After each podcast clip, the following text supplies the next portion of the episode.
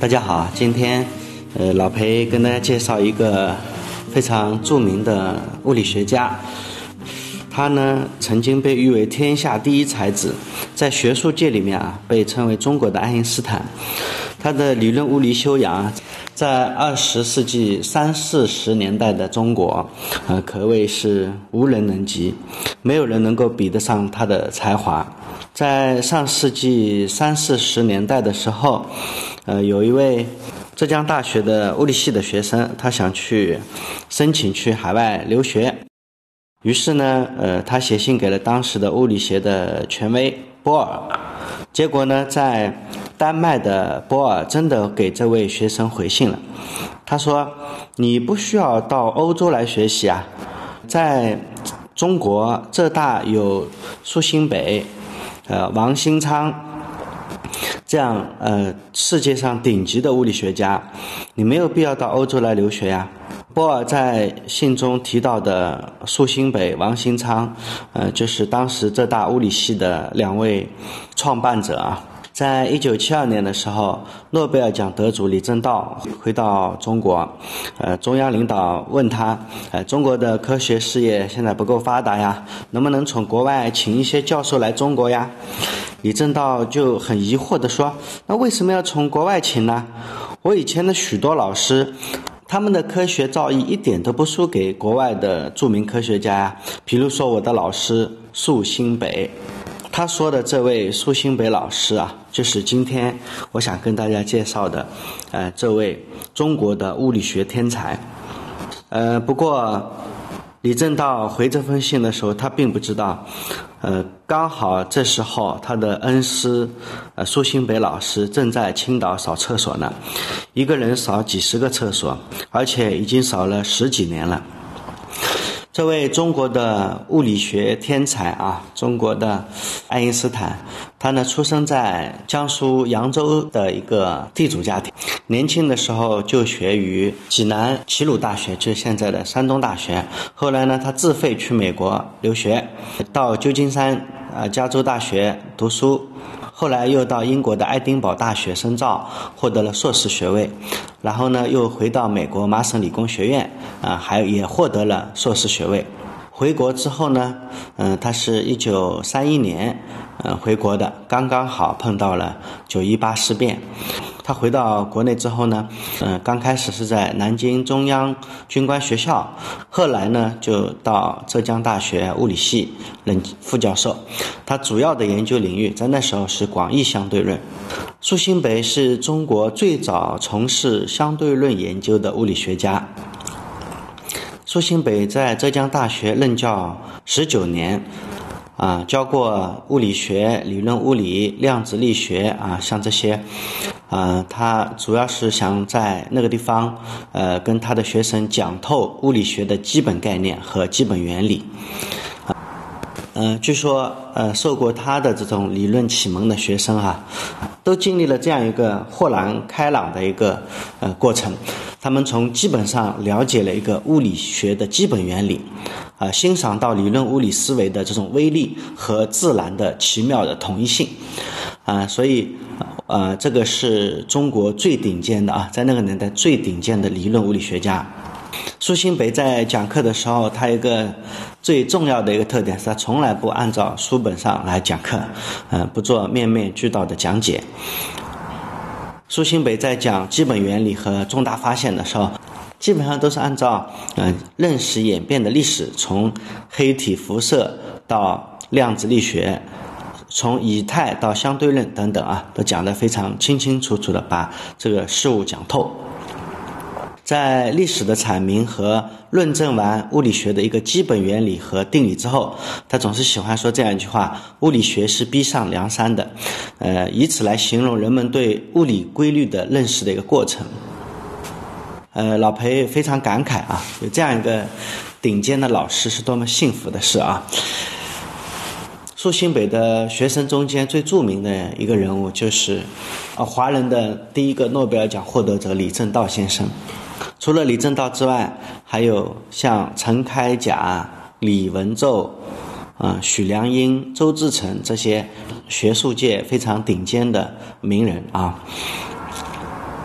老裴在我自己的《陪观世界》这个节目里面啊，嗯，一再的提到过。老裴对中国现代的学校教育的鄙视啊，首先我我非常反对老师在课堂上反复的讲那些书上已经讲到过的知识，在老裴看来，书上已经讲到的知识，我们自己回去就会看，你何必老师再给我们讲一遍呢？老师能够讲这种书上那种知识之外的知识，我觉得作为一个老师最重要的事儿，不是把这个书上的知识传授给学生，而是让孩子们。热爱这门学科，我觉得这是非常非常重要的事情。但是在中国的学校里面啊，几乎没有老师啊。我想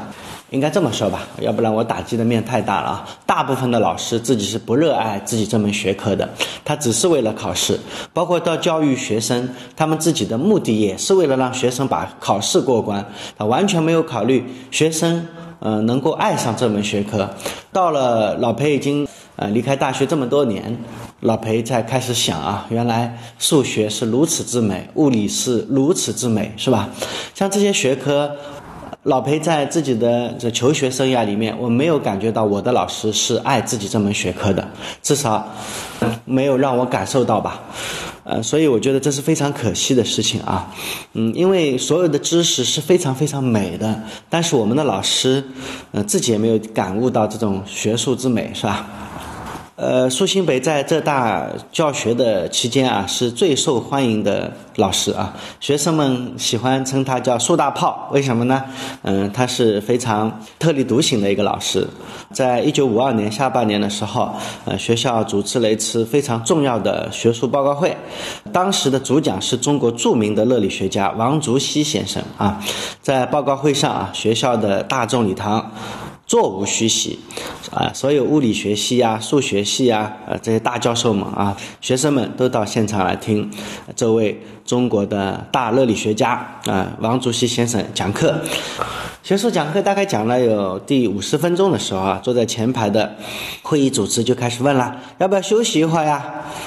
呃，意兴盎然的王先生啊，就是王竹溪先生啊，他准备继续讲下去。呃，但是呢，苏大炮先生啊，当时身穿的蓝色长袍，呃，个子高大魁梧的苏先生走向讲台，他也不做任何的解释或开场白，双手撑在讲台上，他就说了：“我要打断一下啊，因为我认为，呃，王先生的报告有很多错误的地方，他还没有搞懂热力学的本质。”然后，呃，苏新北先生就捏起粉笔，一边在王先生，呃，就王先生刚才讲课的时候，把这个黑板几乎都呃写满了。苏新北呢，就拿起粉笔，就在那些他写满的黑板上啊，就是这些公式啊、概念上打着叉叉，并且一边打叉一边解释错在哪里。哎，王竹溪先生啊。忽然发现杀出来一个程咬金啊，半路半路杀出来一个程咬金，几乎是球员似的啊，来看看台下有没有人给他来打圆场。呃，当时的主持人呢也不知道该怎么办了，只能使劲的呃瞧着其他的一些领导。那会场上呢，实际上当时已经有开始骚动起来了，但是呢，树先生哈好像根本就没有看到别人的情绪和反应，他也不在乎别人怎么想的，他就一一味的在。那里正本清源，会场呢也渐渐的平静下来啊。然后苏先生一口气大概都讲了有四十分钟，也就是说对王竹溪先生的演讲啊做了四十分钟的改正。呃，而且这时候啊，这个王竹溪先生基本上一直都是尴尬的站在旁边，呃，甚至于主持人几次让他坐下来，他都没没同意。王竹溪先生啊，是周培源先生的大弟子，啊，据说他回到北京后啊，到周培源先生那里哭诉啊。大学的有关领导呢，也认为这件事啊太有损王先生的面子了嘛，嗯，也有损于山东大学的名声，啊，所以呢，有些领导就专门来找苏先生谈话。那苏先生说，有些东西啊，他没有从根本上讲，我自然看不下去。过去大学都是这么做的。苏先生呢，还有一个特点啊，他不愿意跟搞政治的人打交道，特别是对这些所谓的领导啊，他很很不耐烦跟领导打交道。有一次，他和呃山东大学的校长华岗校长见面，然后聊天。刚开始的时候聊得还挺好的，特别是谈到啊，朱可桢在任山东大学校长那个时代啊。这段时间聊的气氛还算融洽啊，但是华港啊，最后就聊到了他自己的本行哲学啊。这个时候，氛围已经发生了变化。苏新北先生啊，直截了当的表示啊，对哲学的质疑。他说，他不否认哲学和科学有一定的关系，但是哲学是哲学，科学是科学，两者是两码事。所谓关系，也只是方法上的关系。苏新北说，他自己在德国留学期间也对哲学发生过兴趣，研究过一阵子康德呀、黑格尔，可是最终他放弃了。哲学毕竟是虚幻的东西，当人们对自然世界的现象不能做出明确的解释的时候，就需要哲学。啊，哲学和宗教和神学这联系可能会更近一些。苏新北说完之后啊，华校长就开始正本清源，讲到哲学的来源，讲到什么唯心主义、唯物主义，啊，最后讲到马克思列宁主义的辩证唯物论。那最后的结论是什么呢？马克思主义辩证唯物论是放之四海而皆准的真理。呃，苏新北就非常不同意华校长的说法，他认为不管谁的理论都属于哲学，哲学是抽象的东西。抽象的东西不能成为放之四海而皆准的真理，真理只有一个，那就是发现和证明。比如说，呃，门捷列夫的化学周期元素表，爱因斯坦的广义相对论这些东西。呃，华校长呢就强调，马克思的辩证唯物论是具体的真理，是一切科学的科学。苏先生认为啊，世界上不存在这样的哲学，哲学说到底就是白马非马，这样说也可以，那样说也可以，不能解决具体的问题。而自然科学像物理、化学、数学、生物学，这些都是非常具体的，要求解决客观世界的各种问题。两人呢就在那里越吵越激烈，甚至于辩论到唯物论和物理学谁大谁小这个这种事情上来了。嗯，华校长说。辩证唯物论是一切科学的科学，自然要管到所有的科学。那苏先生说，哲学是哲学，物理学是物理学，各分各的账，谁也不管谁。啊，最后两人吵得水火不容，最后啊不欢而散。苏新北回来之后，思前想后，把那个华冈同山东大学的政治气氛联系到一起。他认为，山东大学之所以搞得像啊一潭政治沸水啊，就是。沸腾的水啊，在山东大学把政治搞得沸沸扬扬的，始作俑者呢就是这位华冈啊，就是哲学家华冈啊，嗯，甚至于他自己花了很长的时间，嗯，把自己的认识和思想逐一列项，写了一封长长的信寄给华冈。华冈是公认的共产党的马克思主义理论专家，在他的心目中，辩证唯物论神圣无比，嗯，他认为啊。一切离开辩证唯物论的科学，最终都要成为反动的和唯心主义哲学的俘虏。华冈写了一份长文，叫《辩证唯物论和物理学》。呃，他在他的书中写道啊，辩证唯物论是不可怀疑、不可动摇的，嗯，它是非常具有神圣性的啊。他在哲学和物理学的特殊关系这一章中。把牛顿贬为狭隘的、片面的经验论，把爱因斯坦化为唯心论，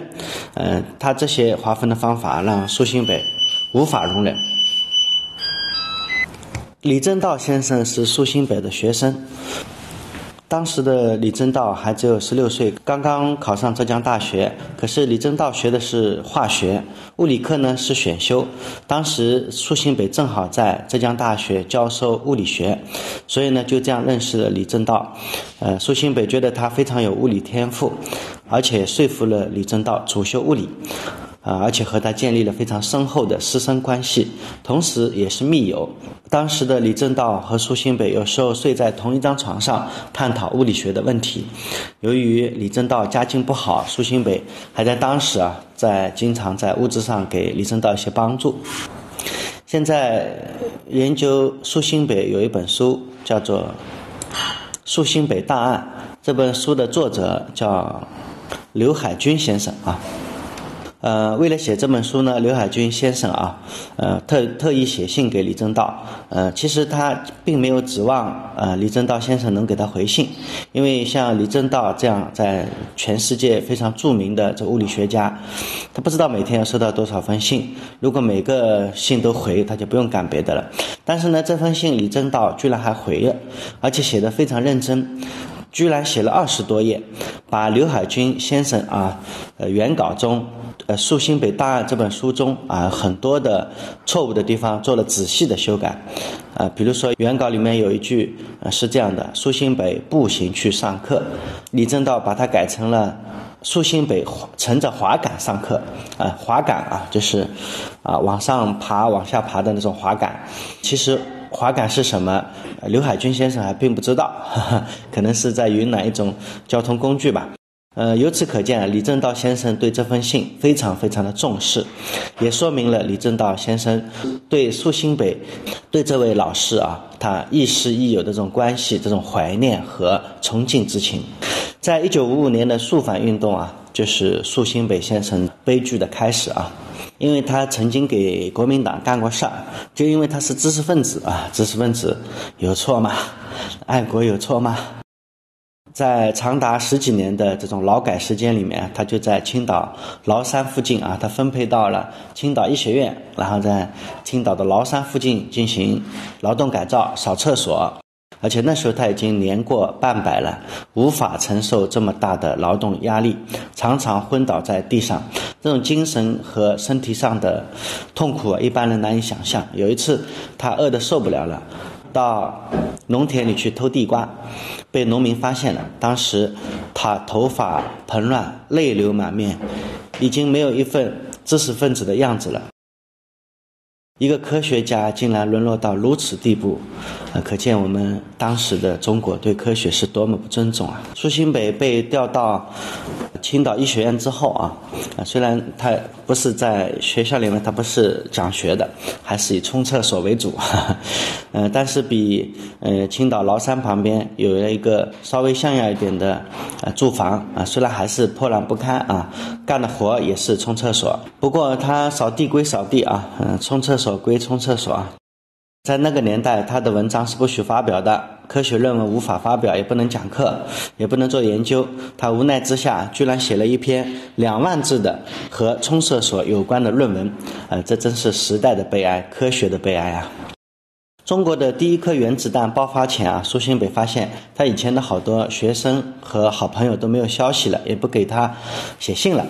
对科学很敏感啊。他他自己意识到有可能他们在搞原子弹，由于这是国家机密项目，所以研究者呢不能跟外界通信。苏新北呢非常渴望参加这个项目，当然了，他的身份是绝对不可能的。于是呢，他想让医学院的领导给他弄个实验室之类的，他想单独搞。这个在当时国家重点项目啊，这个在医学院搞简直比登天还难。后来中国的第一颗原子弹爆发了，举国欢庆。但是在周总理宣布这个举世注目的消息的时候，呃，谁也没有想到过，在青岛医学院一个小破屋里面，一位世界著名的顶级科学家蹲在地上，双手捂着脸，嚎啕大哭。声音撕心裂肺啊！这是怎样的一种痛苦？哎，老裴想象不到，是被埋没，是遗憾，哎，令人深思。苏新北还有一个儿子啊，苏新北在做教授的时候，他儿子在部队很有发展前途。但是苏新北后来落难之后呢，呃，当时，呃，他被株连九族嘛，他儿子本身要被提拔的，却被直接赶回了家，而且回赶回家之后还没有任何工作，没有任何的收入来源。当时的情况我们现在是不能想象的，他儿子回来之后什么工作都不让做，没有收入来源，可能连要饭都没有人给吧。所以呢，他儿子啊一直都不肯原谅苏新北。这样，他的大好前程也被毁了。